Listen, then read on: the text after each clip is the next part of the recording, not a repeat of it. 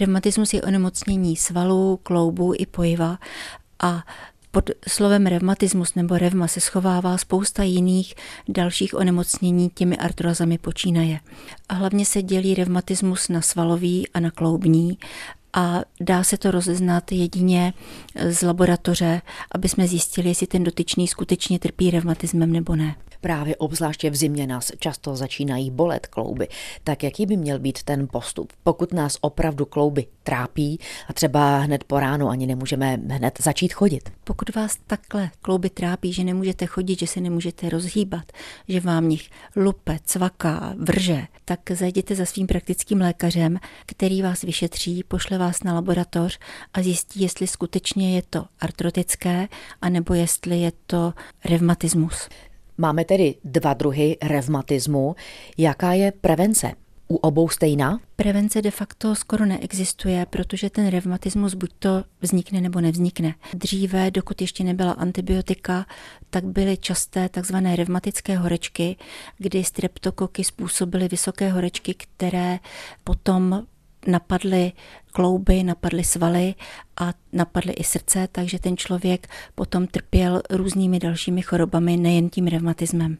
Čili vlastně někdo může mít přímo dispozici, ale ta druhá prevence je také nepřecházet nemoce a hlavně angíny. Přesně tak. Naštěstí nyní se těch angín už tolik neobjevuje, ale i tak, pokud někdo má skutečně hnisavou angínu, neměl by ji přecházet, i když třeba nemá horečky, ale měl by zajít za svým praktickým lékařem nebo na orlo a je potřeba toto léčit antibiotiky. Jak ten samotný test eh, probíhá? Je to bolestivé? Ten test na revmatismus není bolestivý, protože to se vyšetřuje z krve. Je tam takzvaný revmatický faktor nebo antistreptolizín O a potom, když má někdo bolesti drobných kloubů rukou, kde to může být právě revmatoidní artritída, tak tam je diagnóza i rentgenová. Co nás ale čeká v rámci léčby?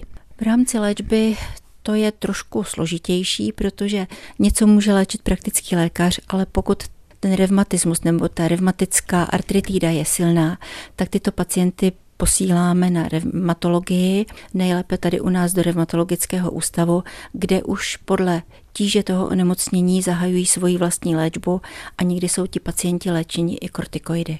Je možné to zhoršování stavu alespoň zastavit, anebo je možné revmatismus jako takový dokonce i někdy vyléčit?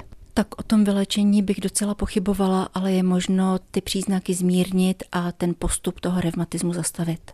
Pokud už někdo má revmatismus v začátcích, léčbou se podaří ten stav nějak e, zastavit, jak bychom se měli chovat a co dělat, aby se ten stav e, nezhoršoval? Tak hlavně tam je důležité přeléčit antibiotiky, všechna horečnatá onemocnění, která jsou bakteriální. Je potřeba dodržovat životosprávu, neprochladnout a brát trvalé léky, které zamezí šíření revmatismu dále.